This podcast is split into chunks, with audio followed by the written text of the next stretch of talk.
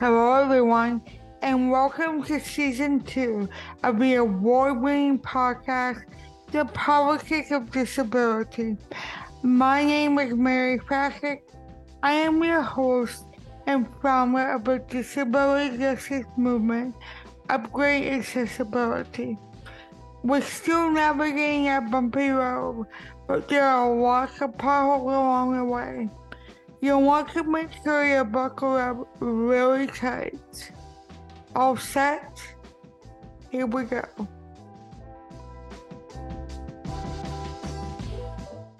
Hello, everyone, and welcome to a very special Pride edition of the Politics of Disability.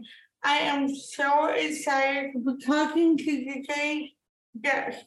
Would you please introduce yourself? Yes. Hello, everyone. My name is uh, Brita Filter, and uh, I'm a New York City international drag queen superstar um, who uh, was lucky enough to be on RuPaul's Drag Race, but I'm also an incredible um, uh, advocate and I am the national co chair of Drag Out the Vote. And I use my arts and my activism of drag to really uh, you know change people's lives for the better. And to i'm i'm a, re- a really ad- advocate for mental health as well. And so i try to use my platform to really uh, get the message of all of that of how to take care of yourself and also how to uh, participate in our democracy which is incredibly important Brita, I want to thank you so much for taking the time out of your busy schedule to join me today. So thank you. Yes, of course, Mary. I'm so happy to be here with you. I'm so happy to have you. So I've noticed that I've been following you on Instagram for a while, and I noticed that shift in what you were posting. Of course, you're posting about your drag shows and all of that, but now you're talking more about advocacy and like and like you said, mental health what fuels their passion and what fuels that advocacy? What keeps you going? Um, I think it's because you know uh, I I've always been involved with advocacy, and I've always been involved um, with the arts in somehow. And you know especially during the pandemic when it first started i kind of had to pick a route of which way to go with my drag. Um, and uh, the thing that helped me to get out of i, I was in a very uh, big uh, long i mean i'm still going through it at times. Um, I, I suffer from uh, uh, severe depression and anxiety. And, you know, I didn't really realize how severe it was until the pandemic hit. And um, I, the thing that got me out of my severe depression was really lending a hand to others and helping others. And so by me um, really focusing on the election um, really helped me to get out of my my deep dark depression by helping others um, and talking about mental health because it has such a, a huge stigma around it and people don't talk about it because they're afraid that they're the only one or that they're alone and so I'm doing um, uh, so much work uh, on on uh, my off days from performing to to really uh, shape that and not make it a stigma anymore. But also like to use my social media to get the word out to people um, uh, about voting, about elections, about our democracy. You know, there's so much that I didn't know about um, uh, you know, our country alone, when when when all of this stuff went down, when you know, when our election, uh, it, when Trump got elected, it was, uh, you know, I I didn't care until he got elected because that's when our rights started to get taken away, um, and I just thought, you know, I, when I started, one out of five LGBTQ individuals were not registered to vote, and that is a huge number. And truly, the way that we have our voice heard is through voting. And it's how we have our voice heard at the local level is through voting. It's why all these these anti um, uh, drag anti-trans bills are going through is because we voted these people into office at the local level. People kept on saying that the election doesn't matter at the local level.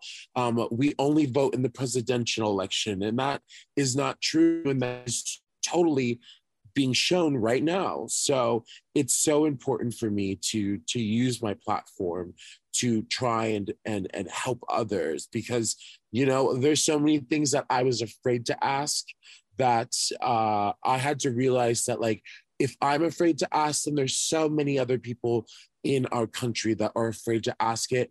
And as a drag queen, I'm willing to embarrass myself to ask the silly questions that people might think that are that are dumb, but they're not. There are no stupid questions. Yeah, you said a lot of things here. I want to touch on the mental health part.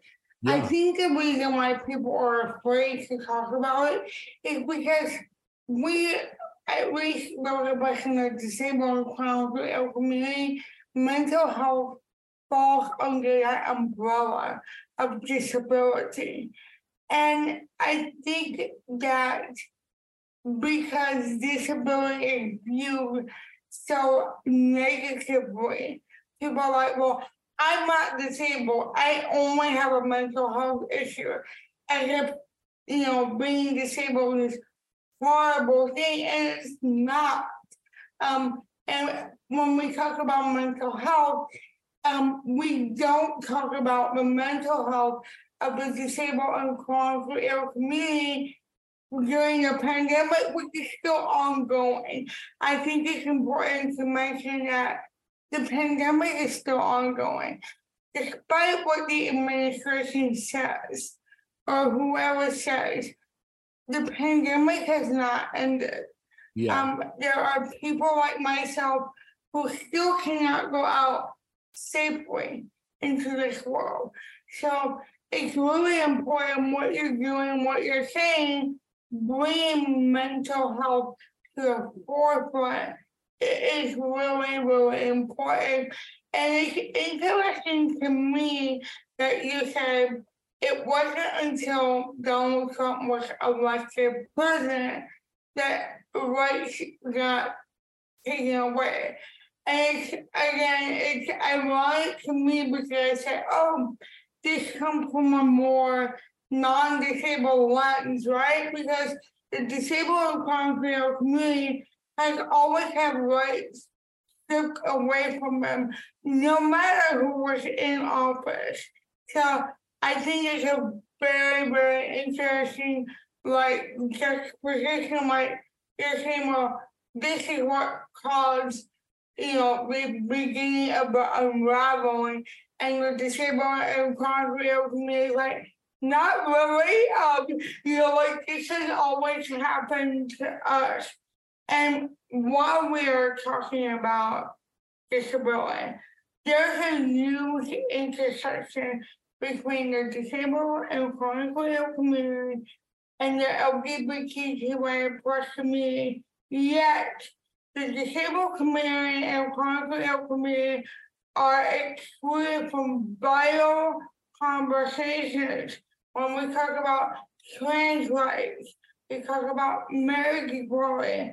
Why do you think we are left out when we talk about the queer community, like why are we left out of these conversations when there's such an intersection between the two communities? Yeah, you know, there's so many people right now that are making decisions in Congress without asking any of our opinions um, because they're affecting us directly. It's actually wild to me that there are there, that there is like even just what happened in Montana the other day of them um, silencing that representative of uh, it, there there was one queer trans individual um, uh, in in the representation in Montana and um, they they wouldn't let them actively vote on it on uh, this bill that was about to pass, and it's insane to me that they don't that they they they like to pass things about our bodies without asking us how we live with this every single day um, being being trans being disabled being a person of color um, you know all, all of these different things that makes us so special incredibly special from one another and also makes us so so unique and so valued in a way and I, and I think it's so important for us um, for them to ask us. So, so many people like to pass things through Congress, Congress without asking the people of how it affects them directly. Um, and and that's what and that's what really needs to change. A lot of it is a bunch of, to be honest, a bunch of white, um, uh, you know, straight cis individuals that just want to pass things according to them. And it's and it's unfair and it's it's not how our democracy works. And that's why there is becoming such an uprising. And it's honestly very scary to me. It's very scary to me all this stuff that's happening. But you know what? It's important for me even though it is scary to put myself out there in the front of all of this and to also make sure that my voice is being heard because there's so many other people like me that are sometimes afraid to have their voice being heard. And you know if i'm afraid then i know that i'm i'm probably doing good when it comes down to it. And you know, if if I'm afraid, then if you see uh, a, a myself, a a six foot tall man looking gorgeous in a dress and a big wig with a beautiful painted face, screaming at the top of my lungs, then maybe that will give someone who feels comfortable in their own skin to also go out there and to, you know, go against the social norm and to make sure that their voices are being heard because our voices matter. And that's what everyone needs to know. Our voices do matter. And I think what you said is like it's so amazing. Like exactly that, like, you know, I say like we have to be for us unapologetically disabled, like take up that space. And one of the things I always say is the hardest and most necessary thing that a disabled person can do is take up space that is traditionally non-disabled. Like just take up that space. And that is what you and other great artists are doing. You're taking up that space that is traditionally cis white straight, you know. And I think it's important to take up that space and let them know that we're not. Yes, we're afraid, but we won't show that we are afraid of, of what is going on. I want to tie my next question back to this one. As we head into Pride season, Pride banks are frequently inaccessible. They, along with drag shows, became accessible early on in the pandemic. Many artists do not care for virtual drag shows. What are your thoughts? Because again, we are left out of this conversation, right? Like we you know, there are many, many, many friendly with disabled and concrete community that love drag race. We love, we love drag artists. We DM each other, oh, did you watch drag race okay? Oh my God, did you see what happened? We love drag race. We love this. But we're left out of this. We're left out of the shows.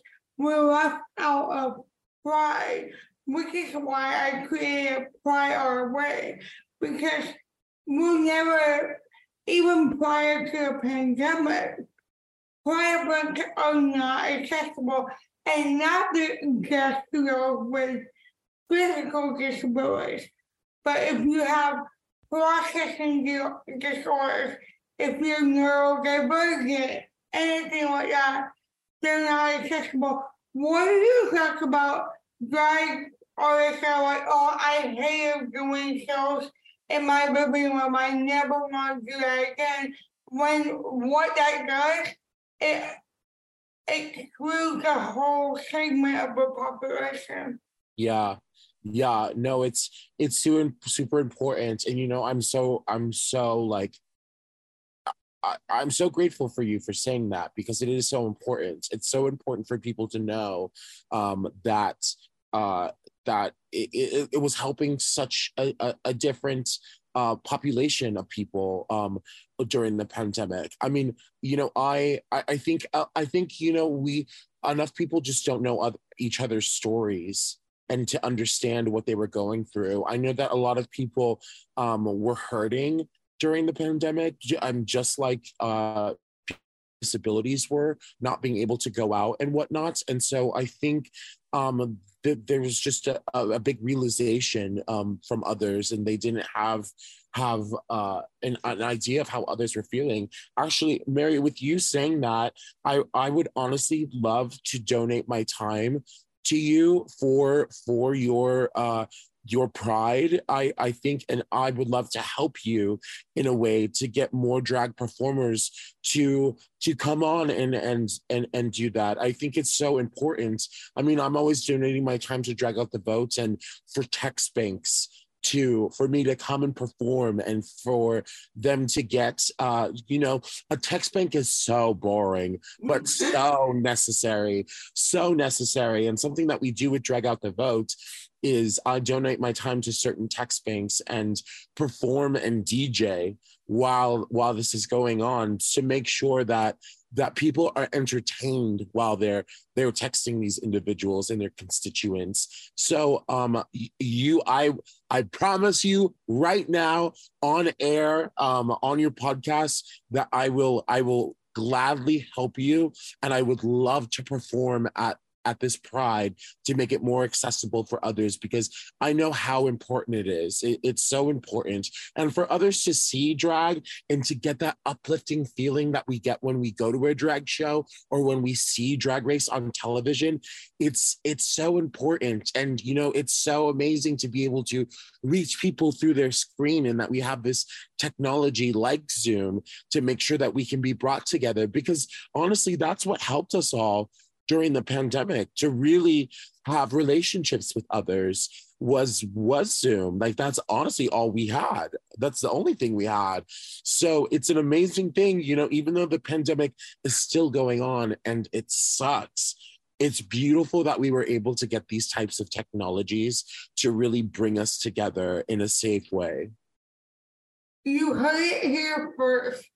Rhea Booker will be at 2023 Pride Our Way. I am excited over the moon. Um, cannot wait details to come. I did not know this prior to recording, so stay tuned for more details. And I want to publicly thank you for um, making that promise. So thank you so much. Yeah, absolutely. Absolutely. Honestly, it's it, with all the advocacy work that you do and you speaking up and saying that how important it is and how it's it, it really affects you and you know I, I know that for me my mental health and having someone in my corner um really it's it, it's just it's a beautiful thing to know that there's someone else that's there who's willing to to help better their community. So I'm getting all emotional because I just think I think what you do, Mary, is so beautiful. And I'm so I'm honestly so grateful for you. People, I'm sure, from all over this country are so honestly grateful for you. And so I just want to express that to you. I'm proud of you and you're doing amazing work. I want to thank you because um again I have reached out to several great performers to interview them and they have told me no. Um, they just don't. They're not comfortable with discussing disability or discussing how that overlap, that intersection of the queer community and disabled conflict community. And let me tell you that I reached out to British team and they were welcoming and they were amazing. And I wish more people understood that there is an intersection there. And I spoke at a conference yesterday, and I said, until we meet people at their intersection, we will never move forward as a society.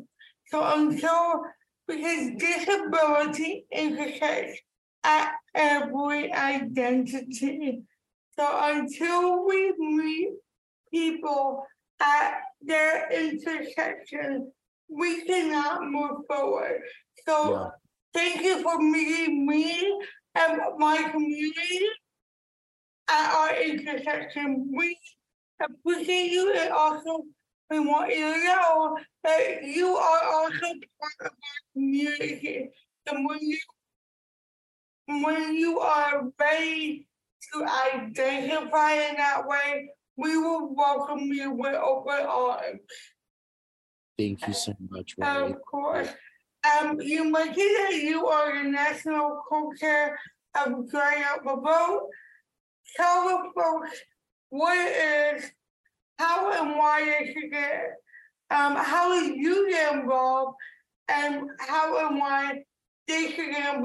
And before you answer I do want to point out that in the 2020 election, the disabled community was a pivotal group.